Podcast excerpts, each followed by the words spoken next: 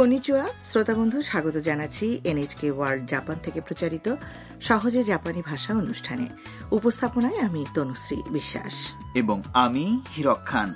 আসুন জাপানি ভাষার মজার জগৎ থেকে ঘুরে আসি আমরা।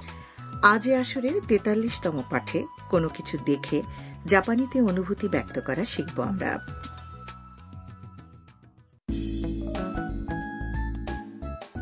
ভিয়েতনাম থেকে জাপানে আসা ছাত্রী তাম গিয়েছে তার পছন্দের মানুষ পিয়ানোবাদক ইউকির একটি পরিবেশন অনুষ্ঠানে। সঙ্গে রয়েছে তার বান্ধবী মিয়া। কনসার্টের পরে ইউকিকে শুভেচ্ছা জানাতে তারা দুজনে ড্রেসিং রুমে গেল। তাকে দেওয়ার জন্য তামের হাতে এক গুচ্ছ ফুল। তাহলে আজ তেতাল্লিশতম পাঠে চলুন শুনি কি কথা হলো তাদের মধ্যে।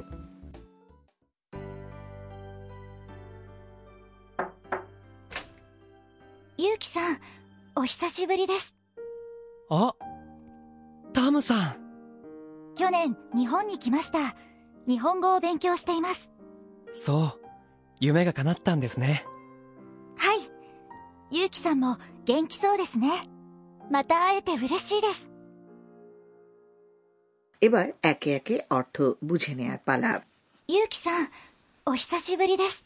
ইউকিসান বহুদিন পরে দেখা হলো তামকে দেখে ইউকিও অবাক あ、タムさん。 আরে তামসান ইউকিকে নিজের খবরাখবর জানালো তাম 去年、日本に来ました。 গত বছর আমি জাপানে এসেছি 日本語を勉強しています。 জাপানি ভাষা নিয়ে পড়াশোনা করছি ইউকিকে খুশি দেখাচ্ছে そう。夢が叶ったんですね。 আচ্ছা তাই তাহলে আপনার স্বপ্ন সত্যি হয়েছে তাম বলল はい。ゆうきさんも元気そうですね。 হ্যাঁ ইউকিসান আপনাকেও বেশ প্রফুল্ল লাগছে また会えて嬉しいです。 আবার দেখা হওয়ায় খুশি হলাম এরপর তাম ফুলের তোড়া উপহার দিল ইউকিকে তাম জাপানে আসার আগে থেকে এ পর্যন্ত আর তাদের মধ্যে সাক্ষাৎ ঘটেনি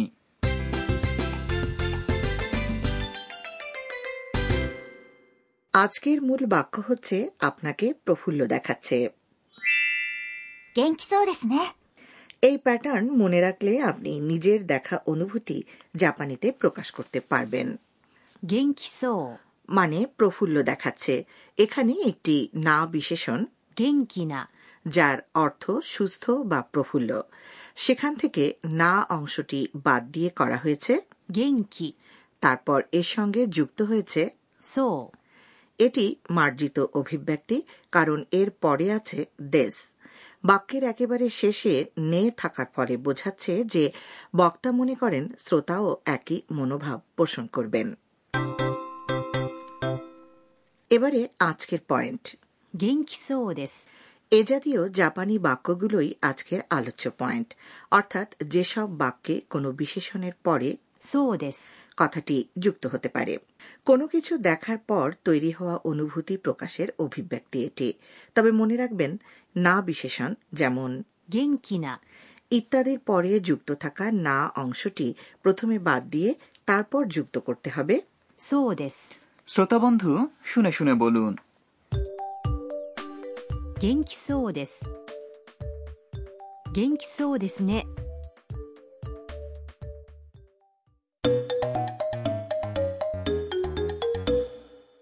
এবারে একটি নমুনা সংলাপ যেখানে এক নারী রাস্তায় কিছু একটা দেখে তার অনুভূতি ব্যক্ত করছেন あ、フリーマーケットをやってますね。面白そう。 সংলাপে কি বলা হচ্ছে তা বোঝার চেষ্টা করা যাক あ、フリーマーケットをやってますね。 ও পুরনো জিনিসপত্রের বাজার বসেছে দেখছি। ফ্রি মার্কেট মানে হলো ফ্লি মার্কেট বা পুরনো জিনিসপত্রের অস্থায়ী বাজার যেখানে ব্যবহৃত জিনিস বেচা কেনা হয় মানে হলো চলছে। এই কথাটিতে আছে অর্থাৎ করা বা চলা ক্রিয়াপদের তে রূপ এবং তারপরে ইমাস। কথাটি ই বাদ দিয়ে যুক্ত হয়েছে। 面白そう。 বাহ মনে হচ্ছে বেশ ইন্টারেস্টিং 面白そう。 কথাটির অর্থ দেখে মনে হচ্ছে ইন্টারেস্টিং এটা আসলে একটি ই বিশেষণ 面白い。 মানে ইন্টারেস্টিং আর তার সঙ্গে সো কথাটির সংযুক্ত রূপ খেয়াল রাখবেন ই বিশেষণের সঙ্গে সো যুক্ত করার সময় প্রথমে বিশেষণের শেষে থাকা ই অংশটি সরিয়ে তারপর জুড়ে দিতে হবে সো তাৎক্ষণিকভাবে অনুভূতি প্রকাশের ক্ষেত্রে নৈমিত্তিক ভঙ্গিতে এটি বলা হয় অর্থাৎ দেশ কথাটি বাদ রাখা হয় ঠিক যেভাবে এই নমুনা সংলাপে বলা হয়েছে ঠিক আছে তো বন্ধুরা এবার শুনে শুনে বলুন 面白そう面白そう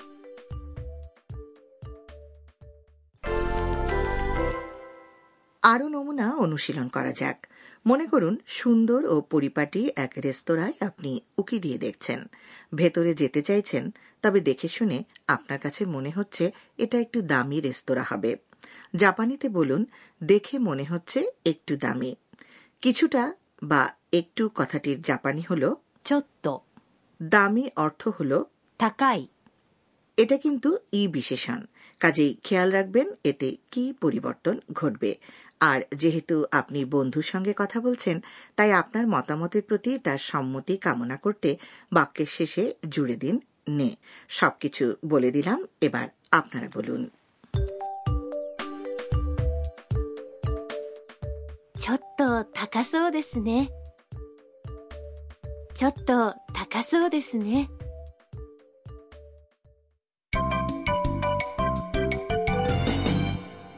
আজকের বোনাস বাক্য হল সেটি যা ইউকির সঙ্গে বহুদিন পর দেখা হওয়ার সময় তাম বলেছে।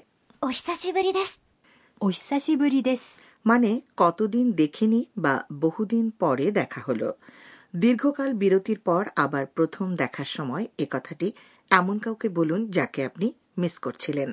বন্ধু বা ঘনিষ্ঠ কেউ হলে নৈমিত্তিক ভঙ্গিতে কেবল বলুন। বন্ধুরা এবার আপনাদের পালা お久しぶりです এ পর্যায়ে আমরা আরও একবার শুনে নেব আজকের স্কিট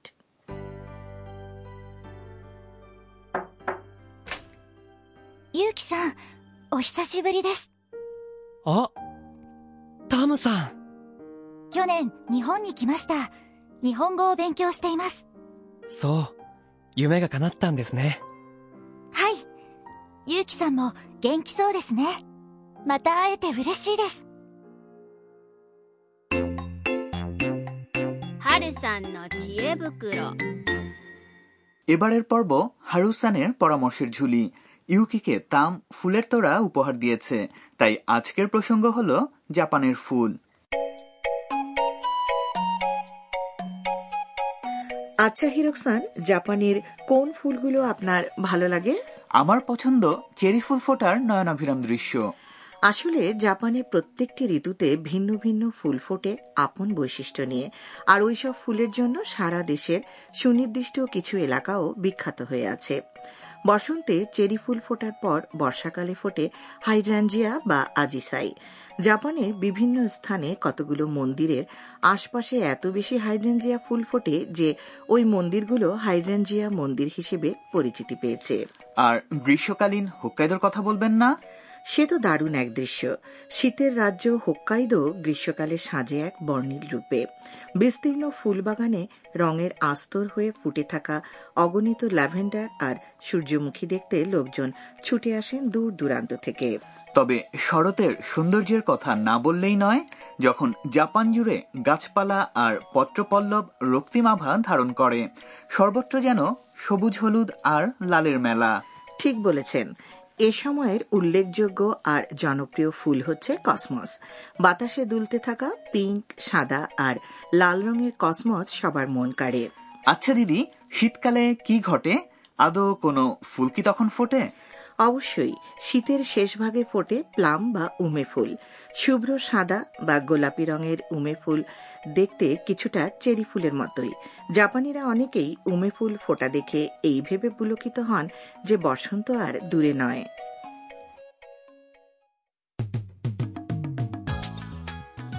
এখানে শেষ করছি আজকে সহজে জাপানি ভাষা। আশা করি ভালো লেগেছে বন্ধুরা। আগামী আসরে আবারও কথা হবে